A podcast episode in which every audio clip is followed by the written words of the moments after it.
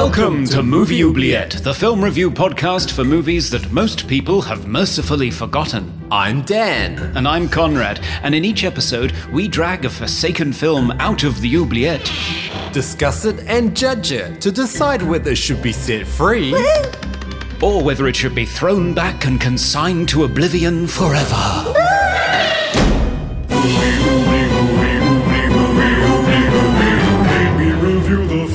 Of us tend to forget. Come with us and open up the Movie Oubliette. Greetings, listeners, and welcome to Movie Oubliette, the movie review podcast. With me, Dan, down in Melbourne, Australia. And me, Conrad, up in Cambridge, UK. So in this podcast, we'll be mainly taking a look at fantastical cinema, so horror, sci-fi, and fantasy. All the good stuff, really. You haven't got a list of things this time. No, no list this time. Just the good stuff. Just the good stuff. How have you been, Conrad? I've been very well. I've been sort of getting into the Christmas spirit. I know it's probably a bit early, isn't it? We had our local Christmas fair here in the cathedral. Yes, wandering around looking at festive foods and treats and handmade gifts and decorations and things in the cathedral with fairy lights and choral music. So yeah, I'm getting excited already. I always love Europe. Really embrace. Well, it has a tradition for Christmas. It's been going for hundreds and hundreds of years. Whereas in Australia, we're in the wrong season, so we'll be going through. All the shops will have snow and snowflakes and snowmen, and it's 35 degrees outside, and everyone's walking around in shorts and t-shirts. So it does feel a bit wrong. Yeah, I can imagine. Yeah, you still send each other cards with snow and robins and... Yeah, we do. Yeah. It's still exciting, though. Yeah. I still love Christmas. So how about you? What have you been up to? I went to a very hipster Melbourne art exhibition party last night with my good friend Amy. She organised the whole thing. And I actually I did a sound installation for it, but it was just on an iPod with headphones, so it was, I guess... a sound art piece. So that was the first time I've done that before. So that was fun. Yeah. Cool. I felt very trendy. I felt very hip. So, Conrad, anything in the mailbag today? Well, we do have one question from a new avid listener, Clive. Hello, Clive. Hi, Clive. And he says that he was wondering if Dan has been on another podcast called Mysterious Universe, because recently there was a Dan from Australia who is a sound design expert who was on Mysterious Universe and he sounded like you. Was it you? It was not me. No? But I'm really curious to find out who this guy is. I mean, maybe he's trying to be me. Maybe he heard me. He's my imitator. I don't know. There is more than one sound designing Dan in Australia. Yeah. I will check it out. That is a mysterious universe. It is. So, Conrad, what film are we going to be taking a look at today? Oh, I don't know. I will just get on my horse and trot over to the oubliette to find out. Oh. Whoa, boy. Oh, my God. Oh. There's a hawk in here. Watch out. Ow, it's getting in my hair. Yikes. I'm slamming it shut again now.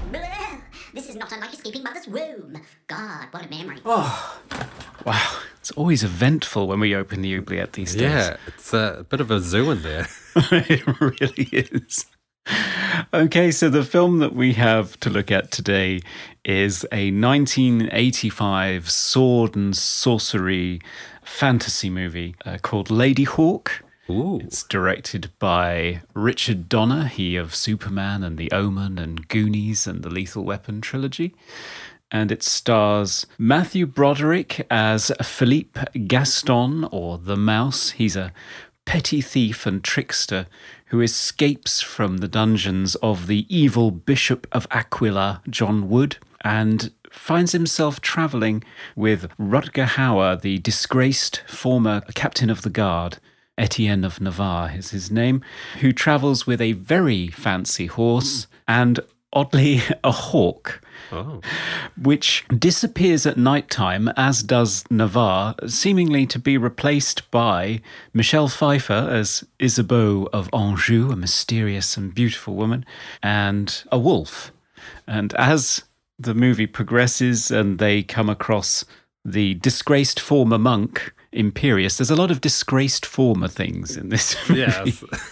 Who explains that Navarre and Isabeau are the victims of the bishop's evil curse. Because he fell in love with Isabeau and couldn't have her for himself, he doomed the couple so that by day, Navarre is a man and Isabeau is a hawk. And by night, Navarre is a wolf and Isabeau is a human being. So they will, although they are lovers, they will never be together. But Imperius, the disgraced former monk, has a prophecy that there will be a moment when there is neither day nor night and the two of them can be together and face the bishop, and if they do so, the curse will be broken. So with Philippe the Mouse as their guide, they head back towards the castle for a final confrontation. Sounds like a really, really great film. It does, doesn't it? Shall we find out if it is? Let's. Okay, let's take a break and be back in a moment.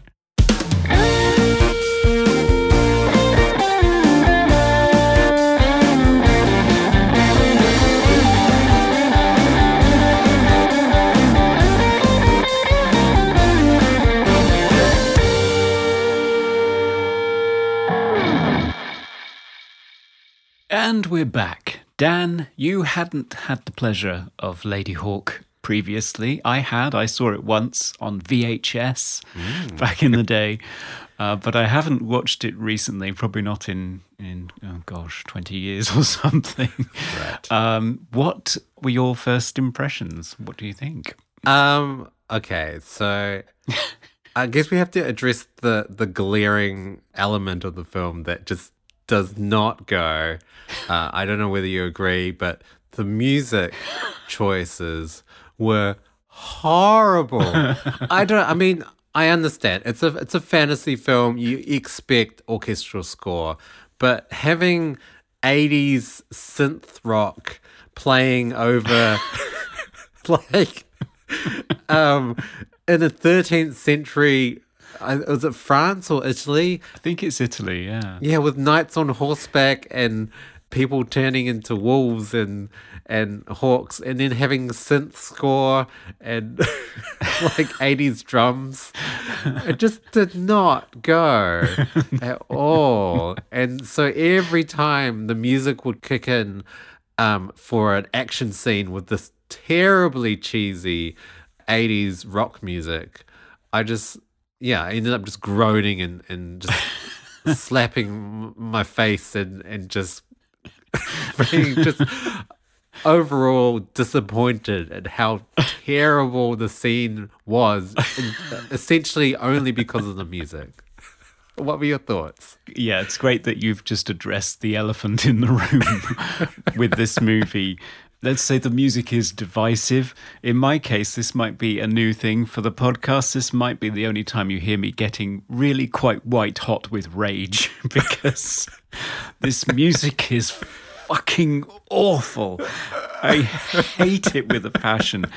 And apologies to Andrew Powell, who composed this. He's very accomplished writer and producer and composer who's worked in a wide range of fields, but probably is most famous for his involvement in the Alan Parsons Project. See, I would take issue with it being 80s because I see a lot of people saying, oh God, that awful 80s soundtrack. I think it's actually kind of late 70s prog rock. I think in the 80s, we'd sort of moved on. It sort of sounds dated for 1985 to have this kind of splashy acoustic drums, synthesizer brass noises, and that horrible fretless guitar bass sample bouncing around with really high, brittle, echoey strings over. So it sounds like terrible muzak, like really awful 70s muzak. And it just tears me straight out of whatever mood it was that they were trying to create in any given scene. Yeah. In the opening where the mouse is escaping the dungeon, there's this really what could have been great scene where he falls, he's almost out, and then he falls into the water and he finds himself sort of swimming through these tunnels underwater to try and find a way out, and he's running out of breath. And it would be really quite tense and mysterious and exciting, but the music doesn't do any of those things. It doesn't build tension. It doesn't create the environment. It does nothing. It's this mid-paced rock bass and drum track with electric piano over the top, and it's just sort of bumbling along and sort of boom, boom. And you just think, what the fuck is this? It's terrible. Oh, yeah, I would agree. As I think I mentioned, all the action, especially all the action scenes in the first half of the movie with the synthy, terribly cheesy. And also always in a major key as well, when it should be action music, it should be tense, it should be dissonant, it should be blaring, it should be something that's exciting, but instead it's just really cheesy, almost four to the floor drums, and it destroys all tension and all suspense and all action and anything that was established visually in the scene. And makes it comedic. Yeah. It makes the scenes actually hilarious, and they shouldn't be. He's killing people. He's in sword fights. People are at peril. People are dying here. Yeah.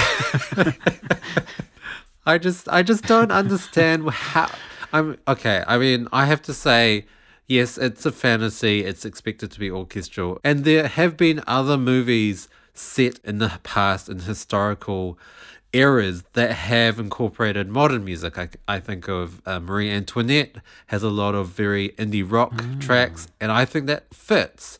Also, A Knight's Tale has a bunch of Queen songs in there, but they've kind of arranged it so that it fits, and I think it does fit. And same with Moulin Rouge as well, but with this, I don't know, because there was also the combination, there was orchestral scoring as well, and all of that stuff. Yeah.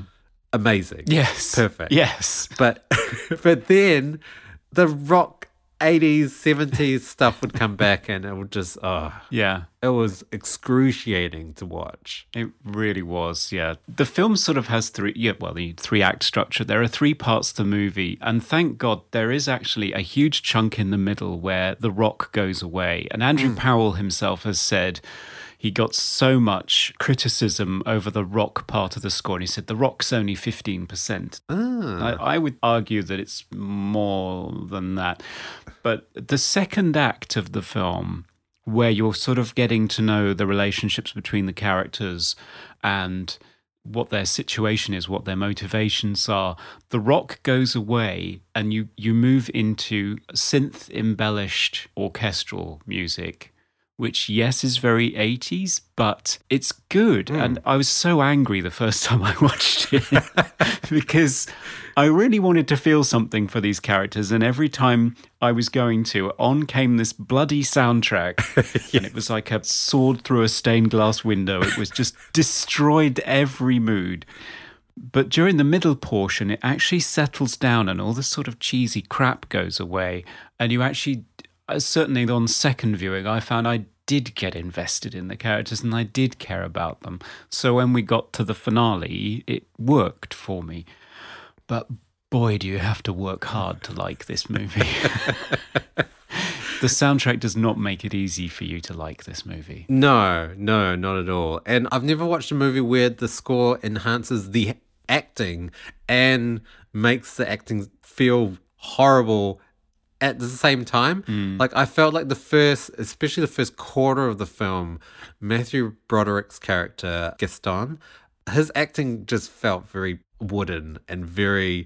He was doing an accent that worked sometimes but didn't work other times, and everything he said had no emotion whatsoever. But then when it got to the second half of the film and there was more orchestral score, it seemed to bring out the emotions of his acting, and it felt convincing, and you really did start caring about the characters. You saw character development with Gaston and also with Navarre, and you could see the torment between the two lovers. And I feel like that was primarily because of the score. And it's really strange. It was such a strange experience watching this movie. It is. Because there were so many scenes that I loved, but then there were scenes that I outright just hated. Yeah. It's a really good example. If you want to see how much of an impact a score has on a movie, watch Ladyhawke. Because, yes, I don't think Matthew Broderick's performance particularly changes as the film progresses, and I doubt it was filmed sequentially anyway, because films very rarely are. So I think his performance is sort of the same all the way through. Well, maybe it changes when he's on his own versus when he's with Rutger Hauer. I think and Michelle Pfeiffer. I think they do play off each other. Sort of similar to we were saying with Warwick Davis in Willow. I got that too. Yeah, so he's very wooden in the beginning when he's with the rest of the little people, and then when he's with Val Kilmer, it really kicks up a notch. So I think there is some element of that. But yes, the scenes where the rock music is under, it just tears apart their performances. You just don't believe in them anymore. No. And then the scenes where it's orchestrally scored, it sort of starts to move you. There are some moments in this that I found really moving. Yes. But it really does show what all elements of a film, editing, lighting, sound, and music, play such an important part in building a performance and creating a story and a character. I mean, Andrew Powell has a good point in his defense. He says that 19th century romantic music is just as anachronistic to 13th century Europe as late 70s prog rock, that there really is no difference between the two. It's just, as David Bruckner was saying last week when we were talking about sound, that there is no reality. These are just methods of conveying information. You know, if you were going to do 13th century, it would be a lute and a recorder or something. It would be terrible. Yes. But just the convention of using a classical orchestra just tells people this is the past. I don't know. It just sort of conveys that to audiences. And not doing that, having music that is, I don't know, supposed to be cutting edge, but I think it was already dated when they did it. And it so dates it now. It's, the music, it made me so angry. Yeah, it really did. Some of the later scenes with the orchestral music, and they incorporated synth, that really did work. And it read the mood, it read the mood of the scene and delivered that mood. Whereas, all of that rock stuff at the start really did not read the room. No, or the pace, or, when you've got a scene where somebody's trying to escape an underwater dungeon, you've just got boom, boom, boom, boom, boom, What? Where's the sense of urgency here? Just to completely destroy the rhythm of a scene as well. It's just baffling. Yeah.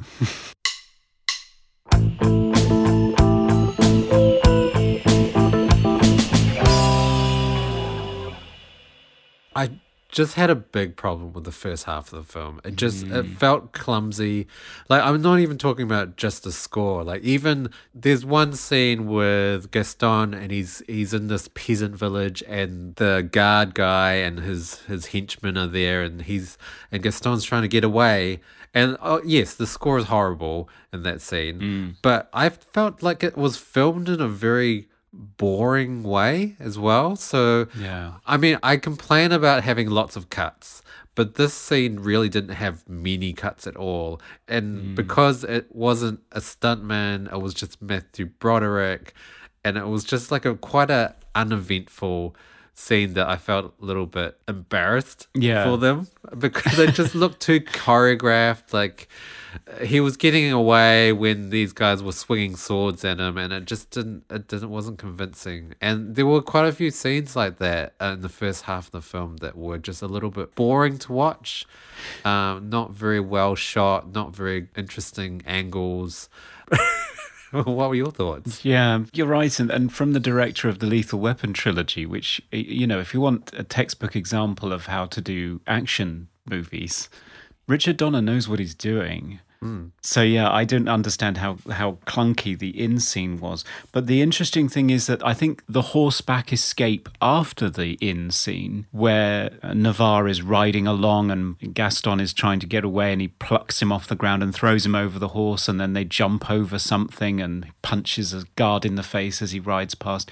You know, all of that stuff is really well done and exciting. I mean, I don't understand. There just seems to be a huge range of quality in this movie. There are some scenes that were just utter crap to watch and almost felt like very, very B-grade movie. And then other scenes that were amazing and just a feast for the eyes. Like that final scene with the big fight between Navarre and Marquet, and they're both on horseback. They're swinging swords. They're inside a church. There's light coming from this window, and there's an eclipse, and it's this really strange, moody lighting. And then there are all these monks just kind of standing to one side. It's a visually stunning scene, and it's very well choreographed in terms of the fight, and I was very amazed and impressed by it. But then there was just such a range of quality with every scene, and acting, lighting, everything, production. I don't know, it was so hard to really gauge whether I even enjoyed watching the film or not. Yeah, I mean, visually, it has to be said, the film does look incredible a lot of the time. I mean, the cinematographer is Vittorio Storaro, who has won an Oscar for Apocalypse Now and for Reds and The Last Emperor. He knows what he's doing, and his extensive use of color filters. Yeah, I did like that. Throughout this film, it's sort of the way they did this kind of thing before we had digital color grading. So you would just have, I don't know, is it glass, sheets of glass and gels that they put over the lens? I think so. Yeah. And it just, so you'll often see these scenes where the sky is sort of tinged pink in the furthest reaches and the corners, and it's because they've put these coloured gels over the lens. And it's all shot on location in Italy, near Aquila. It just looks stunning. You go through lots of locations, like foggy forests at night, a fantastic castle. Imperius is in this ruined castle, and there's a fantastic shot when you first get there where the sun is setting just through like a hole in the wall. It's just sumptuous, some of it. It just really is beautiful to look at, and all the production value is there. All the mountain scenes as well. There are scenes on mountain ranges, and, you know, this, in terms of production value, it looks incredible. Yeah, like you said, the locations were just amazing. I mean, that's one thing I love about 80s fantasy. They go to real locations and everything just looks stunning and interesting, and all the castles are real castles, they're not sets, and everything looks tangible, everything looks like you could reach out and touch it, nothing looks fake. As I've said before, I have a huge dislike of CGI fantasy these days because nothing looks real. Great use of fog machines and the filters as well. And even the costumes were like really, really good. And I felt like they were going places in terms of locations. Like, it didn't feel like it was just one spot that would just shooting in different angles. Yeah, it felt like an epic journey was going on. It's kind of the difference between Lord of the Rings and The Hobbit. Lord of the Rings looks like an epic journey because of all these gorgeous locations across New Zealand that they used. Mm. And you can tell that they're really there. It's as gritty as it gets and as stunning as it gets, some of it digitally enhanced. And whereas The Hobbit, to me, it just looks like they're in front of a green screen throughout the whole movie. Yes. None of it has any air to it at all. It just looks entirely plastic and fake. Yes. I mean, in terms of the plot of the film, I actually quite liked it. Yeah. Is it based on an actual myth, legend, fairy tale? No, I don't think so. I think the original story writer, Edward Kamara, actually sued somebody because they said that this was based on a myth, and I think he sued and won. So, yeah, we should be careful of that. But he's, I think it's entirely an original creation, and the script was reworked by Richard Donner's frequent collaborator, Tom Mankiewicz, who worked on Superman and numerous other things with him. So yeah, the story's really good. The It's much worse than the star-crossed lovers of Romeo and Juliet, that these two people are eternally together, forever apart, as Matthew Broderick puts it halfway through the movie, which is that, you know, they're in each other's presence, but they're never even able to touch each other except for this brief moment as the sun is setting or rising, where they just sort of cross over and they almost get to see each other, but not quite. And it's a lovely idea. I mean, you know, you've got your evil figure, which is the bishop, who, you know, he's only painted in very broad strokes. He's just a jealous, power-hungry man. I found his character was very similar to the Emperor in Star Wars for some reason. Yeah. He had a very similar voice as well. Yeah, just cookie-cutter evil. Yeah. He was very quietly menacing. I love this thing that John Wood had of, well, it's in the script, obviously, but he has this thing where people will say things to him and he will just simply say yes and nothing else. Yeah. And it's so menacing. Like the guy, what was his name, Marquet, would say to him, you know, I'm really sorry that Gaston has escaped, but I will scour the countryside and make sure that we capture him again. And the bishop just looks at him and says, yes. And you think, oh, I don't want to know what the consequences are if I don't manage to do this. I think, I could be wrong, but full disclosure, as a teenager, I used to watch Charmed. And I'm pretty sure there was an episode that had this exact story. Really? So there were two lovers and one would turn into some animal, and the other one by day, and then by night the other one would turn into an animal. I don't know whether they took it directly from this or maybe there's a similar story, but yeah, I could be completely wrong, but anyway, Charmed. I have never seen Charmed. That's one show that has dated terribly. It is really not good to watch now. No. Do not watch it. Okay.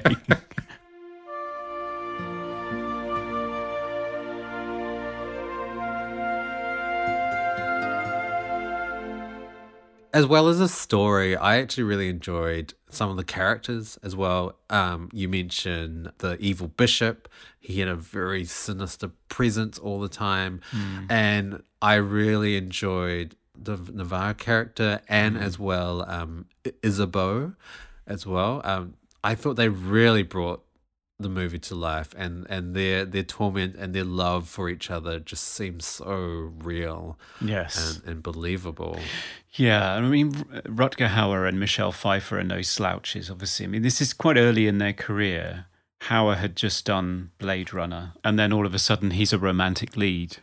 But yeah, I mean, nobody does cold, brooding, serious man of action, but also with a big heart. I mean, he's always passionate, isn't he, Rutger Hauer? And if you want mysterious and beautiful, but also capable and strong, then Michelle Pfeiffer, you're not going to go too far wrong, are you?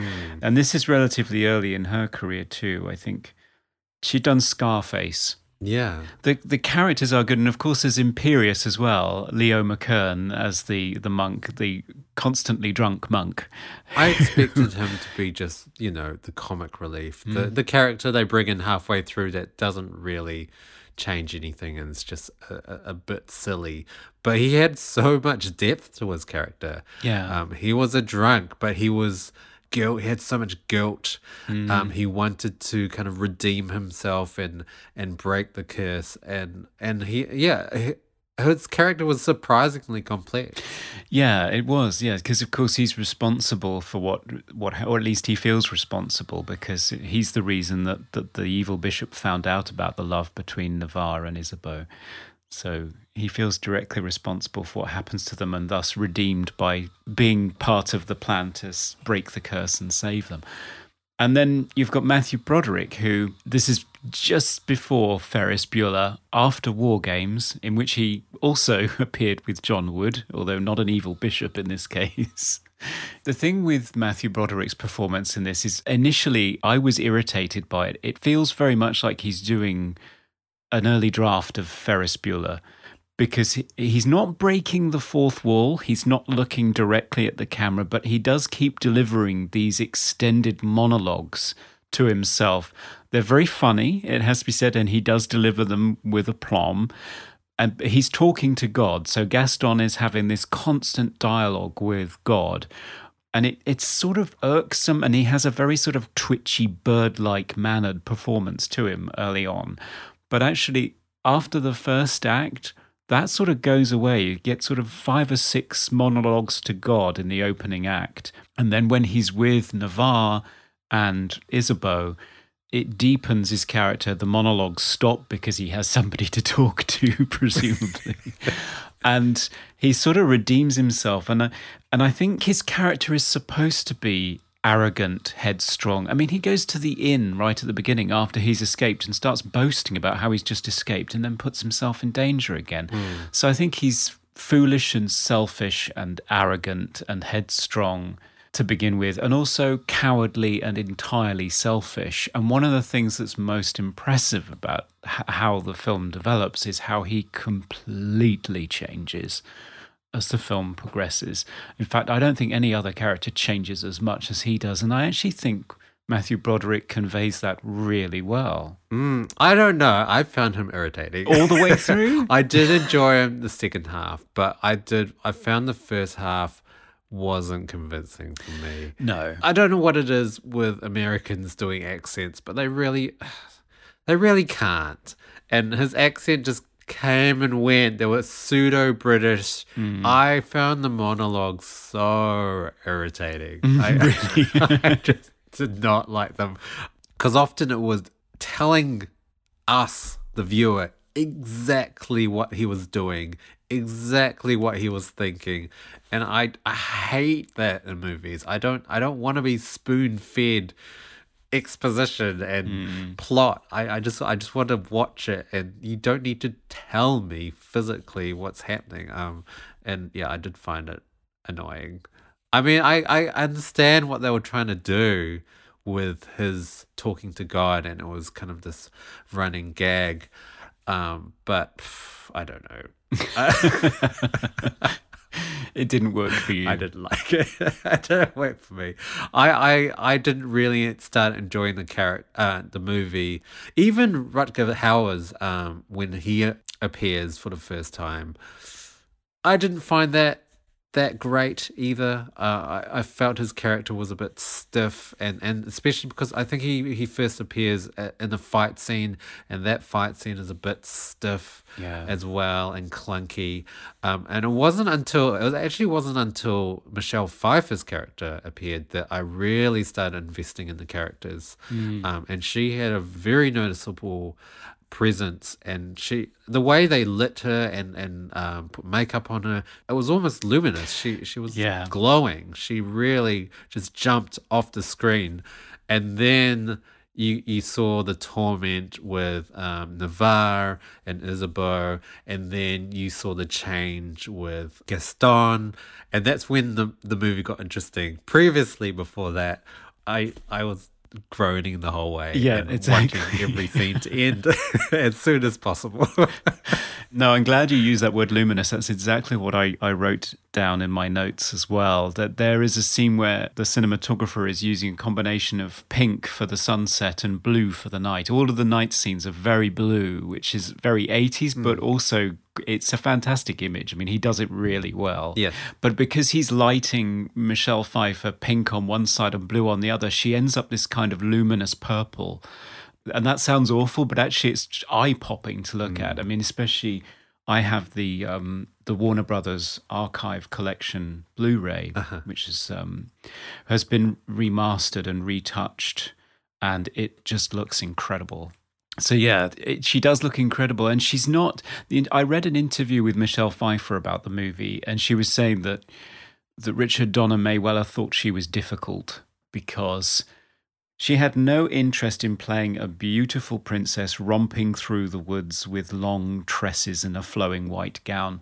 And so for a lot of the movie, I was feeling a little bit awkward for her because she's only described in terms of how she looks. Mm-hmm. She's just described as this thing with porcelain skin or alabaster skin, with the eyes of a dove, with the eyes of a bird. And nobody ever says who she is or any kind of... She never has any character traits. But... there is a portion in the middle of the movie where she actually saves Navarre's life, and she's wearing boy's clothes. She defies Gaston. She leaves the stable at an inn on Navarre's horse and goes after Cesar, who is a wolf hunter played by Alfred Molina, or Molina, I'm not sure how you pronounce his name. Such a tiny character for such a renowned actor as well.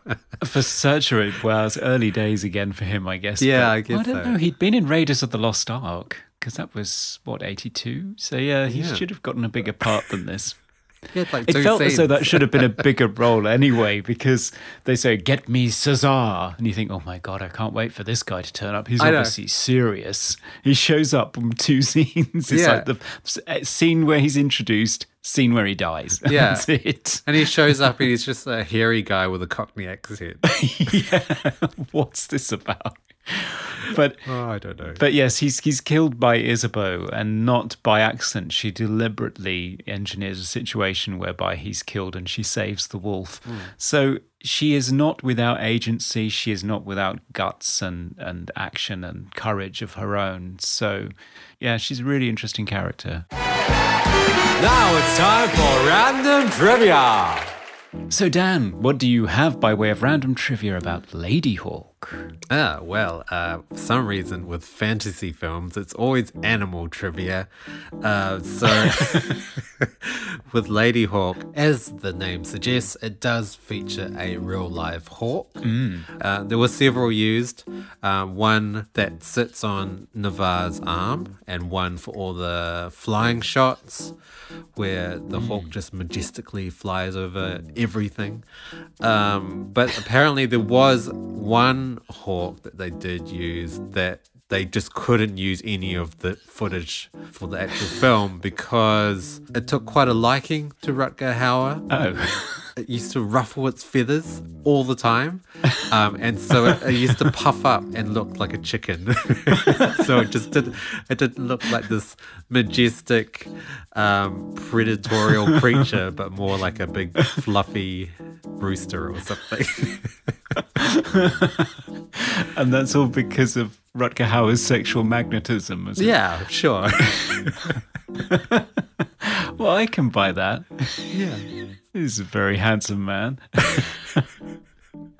No, I saw an interview with Lauren Shuler Donner, or Lauren Shuler as she was at the time they made Ladyhawke. She's the producer. Ah, yes. And she was saying that the horse wasn't a movie horse. It was a show horse. And I think you can see that because when it's trotting along, it's doing that thing where it's really lifting its hooves up, and it's very pretty. I don't understand why they chose that horse, because every time Rutger Hauer would do this big manly saunter off into the distance on his horse. It would trot along like in some sort of equestrian show or something. Ridiculous. Yeah. I mean, it rears well, has to be said. I mean, all the rearing was great. The rearing was great. I mean, even in that very last scene as well, where he's supposed to make this grand entrance trotting into this cathedral. It's so funny. It's not really the kind of image that they were probably going for, I'm sure. No, not at all. Also, it would sort of step from foot to foot during dialogue scenes where Rutger Hauer was trying to deliver dialogue, and also the hawk that they managed to get that wouldn't fluff up because it found him sexy. Yes. The one that would just sit there did have a horrible habit every time he spoke of smacking him in the mouth with its wing. Yes. So he's trying to deliver this serious dialogue while his horse is sort of shifting from leg to leg as though it needs a pee. And the hawk keeps slapping him every time he says something. So, yes, children and animals, always fun. Yes. Marvellous. And that's our random trivia. Yeah.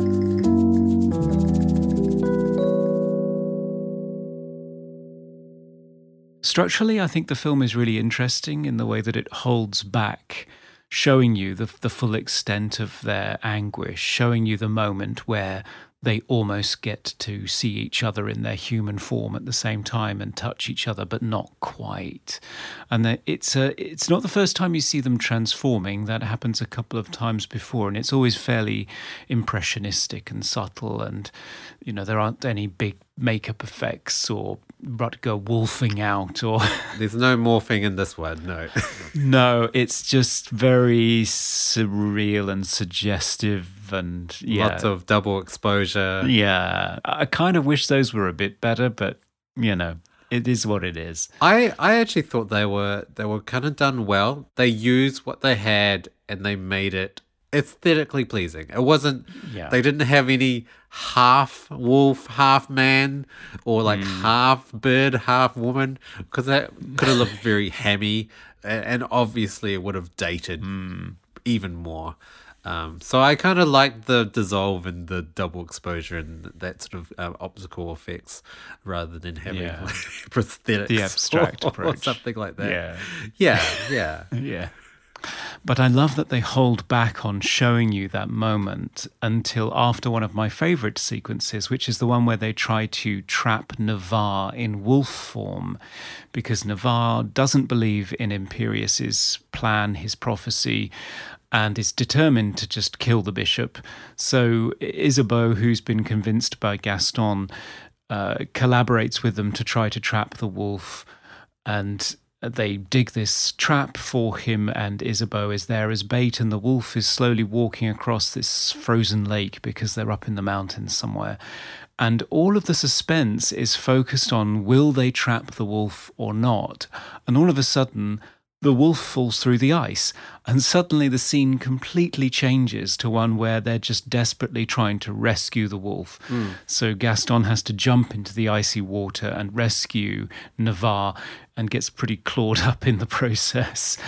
And after all of that sound and fury, you get this moment of dialogue-free calm where the sun is rising, and Isabeau is curled up asleep with the wolf by her side in the trap, which is kind of ironic.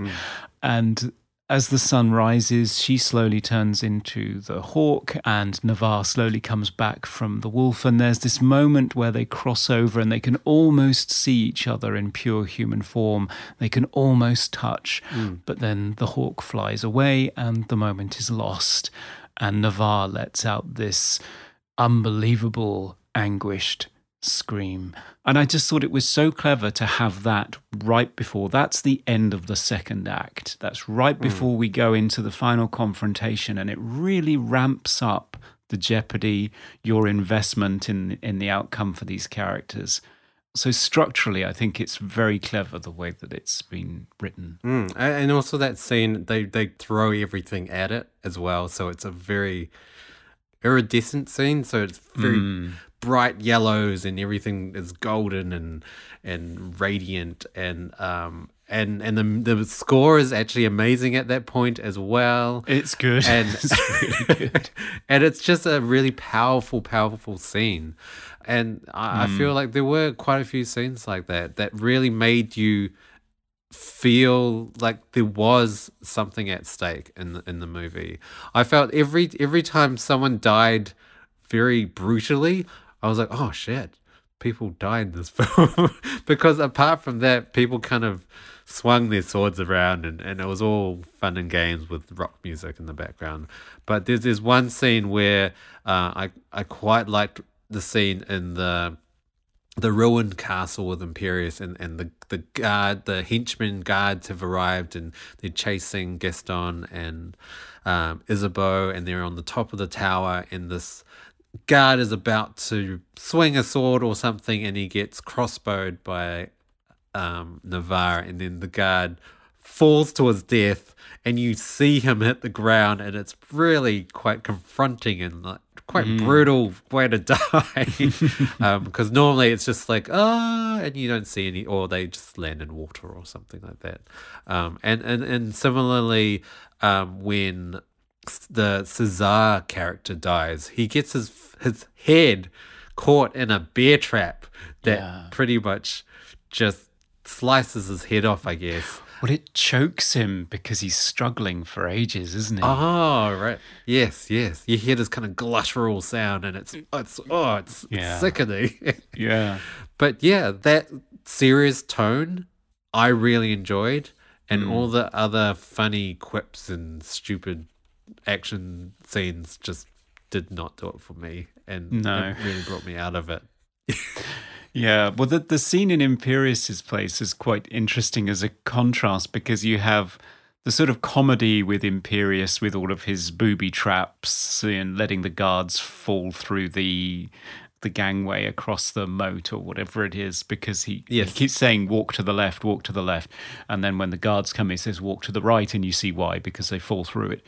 Yes. So you've got all that silly stuff, and then you've got the scene on the top of the tower with Gaston and Isabeau, where they're fighting with the guard, and accidentally Isabeau is pitched over the side, and Gaston is holding on to her, but she's clearly going to fall, and she falls, and you've completely forgotten about the fact that the sun is about to rise, and the sun just peeps up over the horizon, and then you have a transformation montage and the hawk flies away.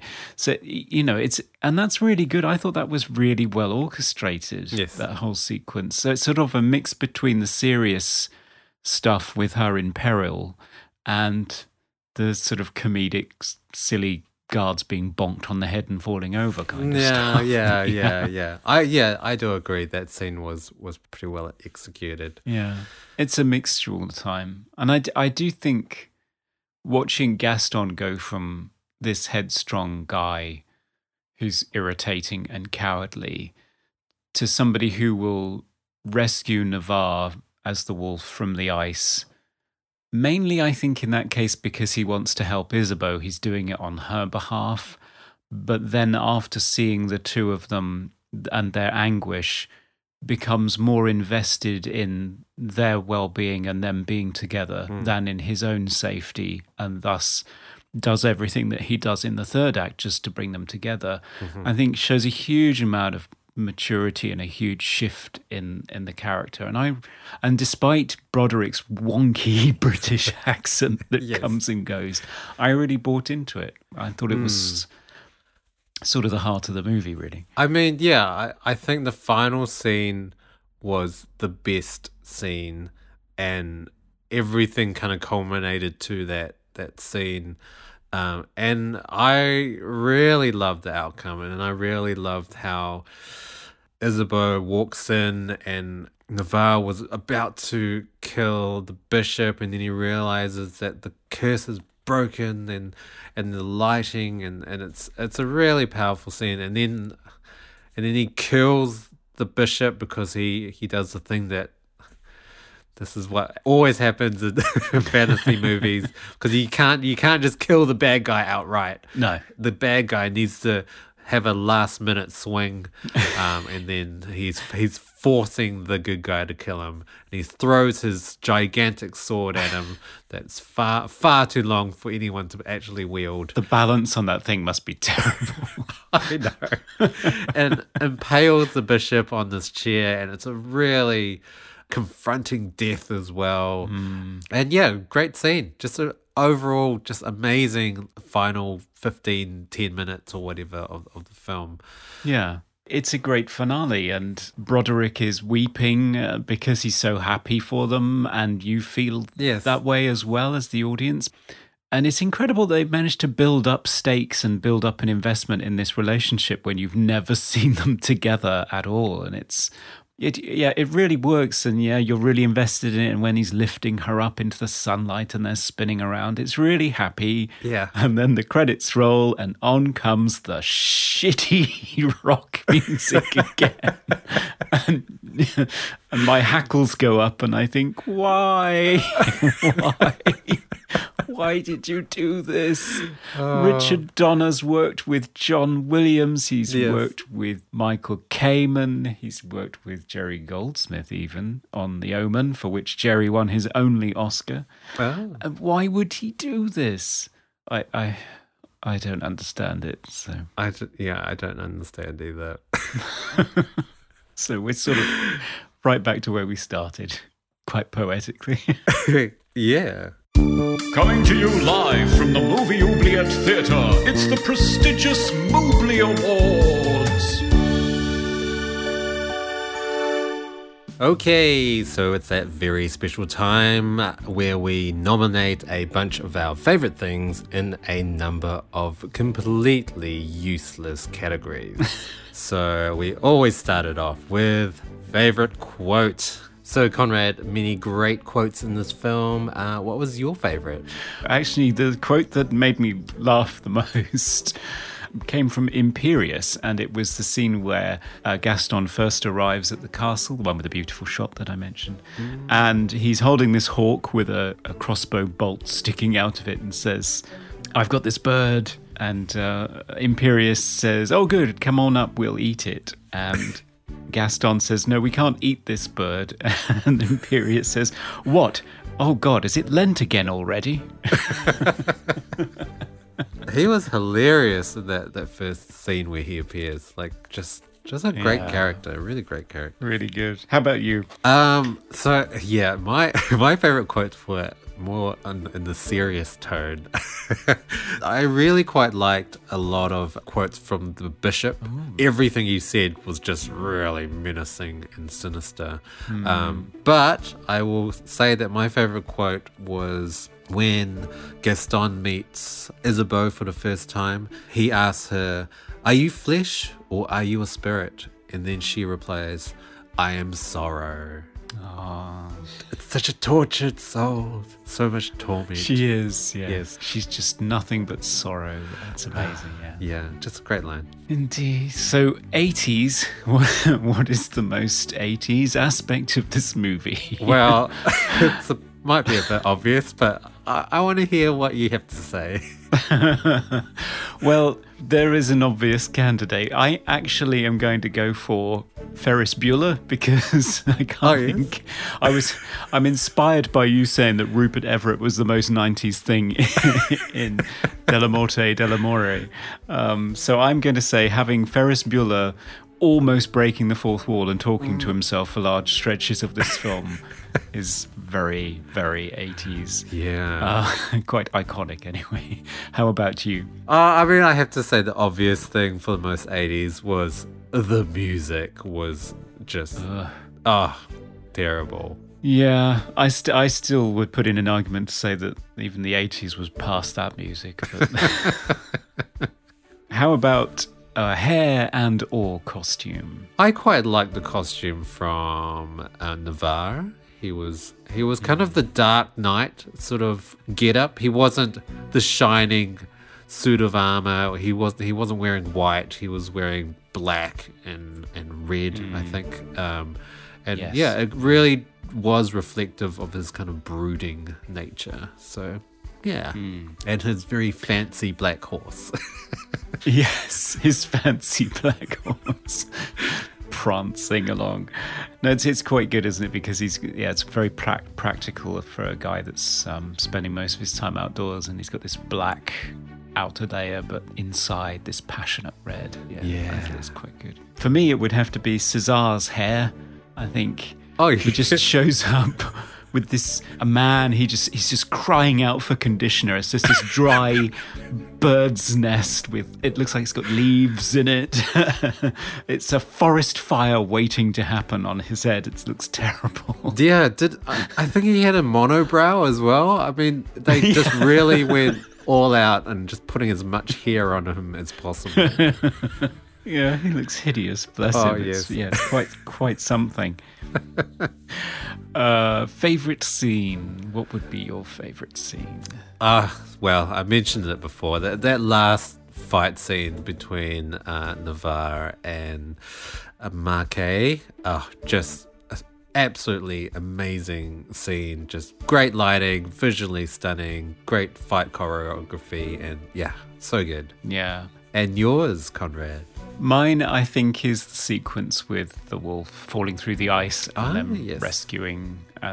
I was so surprised by that, and so surprised by how emotionally invested in it I was. I thought it worked really well, and it also helped that it was such a fantastic location outside. Yeah. Yeah, and in amongst the mountains, is it the Alps? It must be the Alps, mustn't it? I think I looked it up, and I think it's the Dolomite Ranges, which is just this big mountain range in Italy. I think it borders Italy and Austria, but could be wrong. Okay. It's funny actually, because me and my wife went to Italy recently. We went to Verona primarily, but we did do a lot of day trips around, and I looked up the locations for this movie, and a lot of the locations were around the northern part of Italy near Verona. We didn't go to those places though, but we went to pretty much every other township in and around, but just not those ones. So I felt so annoyed that we hadn't gone to any of those. It was a stunning location anyway. It's a stunning location and a really good scene, and I love what it does in terms of the character development for Gaston, especially that lovely moment when he's arguing with Navarre and Navarre throws him to the ground. His tunic falls open and you see all the scars on his chest. Yeah. And Navarre realizes how much he's hurt him and that he did it to save him. So all of a sudden their relationship changes. I just thought, this is good. This is good stuff. Yeah. Loved it. Well, that's good. Most cliched fantasy moment. I guess it was the just tremendous amount of animals all the time. I think it's fantasy. They got to have animals, right? So a lot of wolves and hawks and chickens and goats and a menagerie of animals, really. Yeah. I think for me, it would either have to be the fact that there's a prophecy, because there's always a prophecy. Yes. But I think for me, it would have to be the British accents. Again, it's one of these things, it's symbolic rather than factual. Because it's said in Italy, right? So they should be speaking Italian or something. Oh, of course. Or Latin or yeah, exactly. But they just go for, well, we can't be American, so we'll just go for British, because at least that's European. And I have to say, Michelle Pfeiffer doesn't do too bad. Rutger Hauer just goes with the accent that he's got. He doesn't even try. Yes. He doesn't do anything. Broderick just wobbles all over the shop, and my favorite is his is where, and it completely destroys the scene where he's trying to tell Navarre that he has no reason to be jealous of him because all she ever talks about is him. And when she talks about him, he says that she glowed, but he says glued. she positively glued. I don't know what vowel sound that is, but it's wrong. Oh dear. Terrible British accents. Special effect. So Conrad, what was yours? And mine, actually, I'm assuming it's a special effect, or at least I'm hoping it is. It's during that wonderful scene in the woods where Philippe and Navarre are sort of laying their motivations on the table. Navarre's going back to the castle. Philippe doesn't want to go. He'd rather die. He says, I know I'm a coward. I know I have no honor. I don't think he'll kill me for being who I am, but I'd much rather be dead than go back to Aquila. And he turns around in the same shot where he's delivered all of this dialogue. He turns around, walks away from the camera, and yes, Navarre's massive sword flies through the frame and lands and buries itself quite a few inches into the tree and just sits there wobbling millimeters away from Broderick's head. And Broderick just turns around and says, I'll gather the firewood.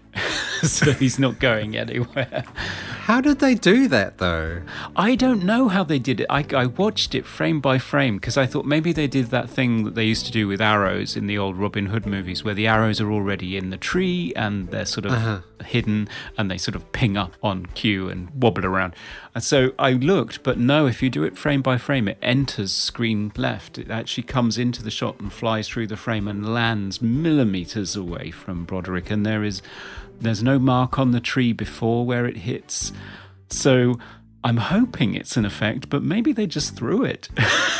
Yeah, I couldn't figure it out either. I was actually quite shocked by that. It is, yeah. It's a great effect. Just knowing there's no CGI at the time, so... No. Wow. Matthew Broderick, props to you for not shitting your pants.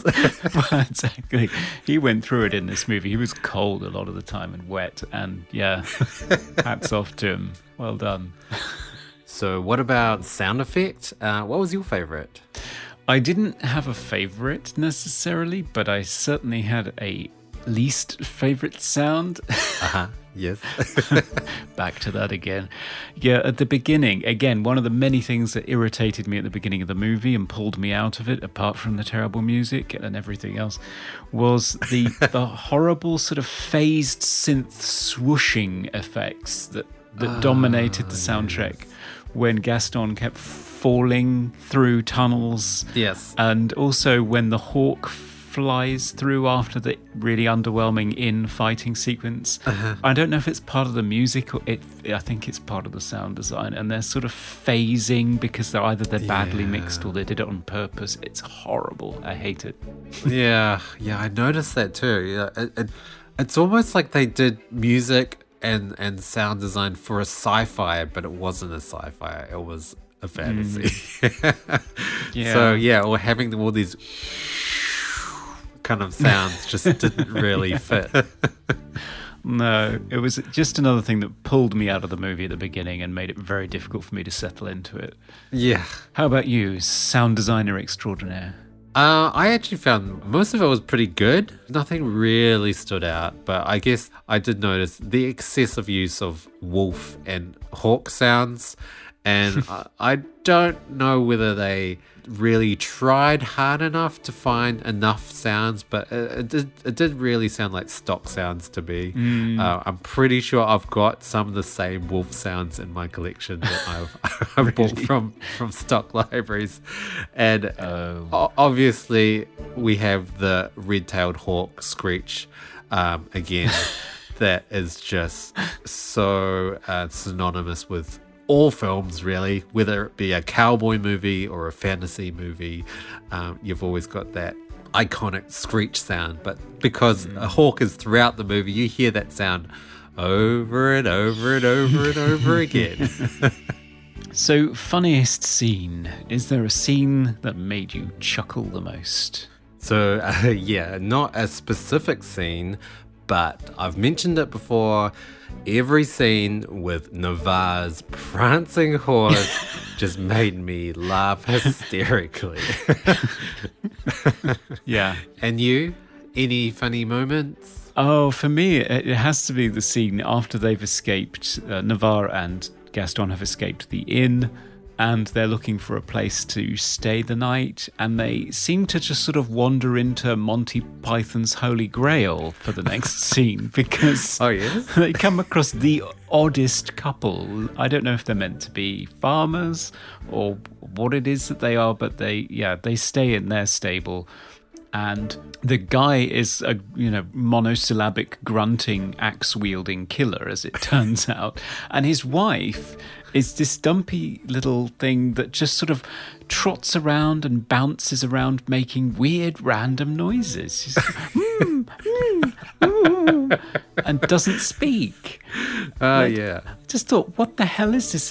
That looks like Terry Jones in drag. It really did look like Monty Python and the Holy Grail just suddenly burst spontaneously into the movie. Yeah. I don't know what that was about. Her character kind of reminded me of Nagi from the film that we did last episode in Cemetery Man, because his character would only say and all the time. Yeah, very odd character. Marvelous. And that's our Mooblies. Yes.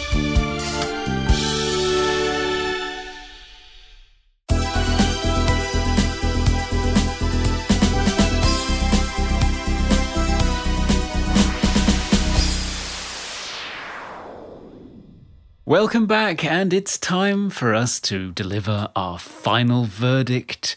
Dan, do you think Ladyhawke should have the curse broken that's been so cruelly bestowed upon it by a jealous bishop and set free to love once more? Or do you think it should be left to live out its days as a miserable animal and hurled back into the oubliette? What did you think? I feel like the music was a real deal breaker. Right. It destroyed the film. It was a perfectly good, serious tone film that was just completely annihilated because of the music alone. It's so sad because I did love so many of the scenes. I feel like they should rescore the movie. If it was rescored, it would be an amazing film to watch, but... I don't think people should sit through that. It's not enjoyable as it is in its current state. No, not at all. Yeah, it is a terrible shame, isn't it? It's like a moustache on the Mona Lisa. It's just it just destroys the whole thing. I mean, not that I think that this is in any way the Mona Lisa. It's not a classic. It's not a fantastic, outstanding movie for the ages. Is it a good genre movie? I think it sort of is. I mean, it's got incredible production design, incredible cinematography. It's directed by Richard Donner. I think the three leads, all four if you include Leo McKern, do a really good job of their characters, and it's a lovely story that you can get emotionally invested in once you've gotten out of the first act and all of the terrible music. But yeah, I'm with you. I really do wish that somebody would go back and redo the score for this movie and then release it again, with, like on an alternative track so you can switch if you want to. Yeah. Because... oh, it's so bad. And it makes me so angry every time I hear that music starting up. I got so irrationally angry at the screen, almost threw my remote at the TV. There's a lot to be admired, but I don't think I would recommend it to anybody. I think there are better movies in this genre from this decade even, some of which I think are even less well thought of than Ladyhawke, and I don't think they deserve to be. So yeah, I think I will stand firm with you and help you throw this sucker back in there. Let's throw it back in. Okay, let's just see if I can wrangle it before it flaps away. Oh, it's fighting me a bit. Cool. And down. I feel sad about that because there were some lovely moments in it. There really were, but I can't forgive that music. I can't. It's unforgivable. It really is. Oh dear. So Dan, do we have something that's more musically tolerable to look forward to for the next episode? Well, the next episode was actually chosen by our special guest that will be joining us next time. It's a sci-fi drama from 2011. It is Melancholia. Ooh. It's a film directed by Lars von Trier, who I know a lot of people dislike. So it's going to be an interesting discussion. But we will have a third person to add some insight. So looking forward to it. Yes. Our first actor and a lady. Oh, spoilers, Conrad. Yes. It won't be a sausage fest next time. No. We can't talk about our macho cars and firearms. No, we'll have to put pants on next time. Well, I can't wait. Me too, me too. In the meantime, if you'd like to chat to us about Ladyhawke, about our verdict, do you think we were unusually cruel to it just for the sake of its terrible music? Then do let us know. Or if you have suggestions for what sort of films we should cover in future episodes, we would love to hear from you. Or if you have any questions regarding our doppelgangers and other podcasts, we welcome them as well. We do. And we are Movie Oubliette everywhere, Instagram, Twitter, Facebook. And if you're not sure how to spell Oubliette, it is... O-U-B-L-I-E-G-G-E. Sorry, it's a bit of a zoo in here. Can you repeat that, please? O-U-B-L-I-E-G-G-E. Yes, and we are movie.oubliette@gmail.com because I fouled up when I signed up our account, basically. Sorry about that. Can't forget that dot. No, don't forget that dot. But we would love to get your emails too. So yes, please get in touch and rate and review us on iTunes and subscribe. Yes, mash that subscribe button. That's a very important thing too. It all helps. It all helps. You have no idea how much it helps. Because how else will people know how good we are? I know. They'll be totally bereft. It's not fair. Think of other people. Exactly. Okay, so thanks for listening. And don't forget to join us next time when we will be talking about Melancholia with a lovely lady. Bye for now. Bye. We review the films others tend to forget. Come with us and open up the Movie Oubliette. What? Oh God, is it Lent again already?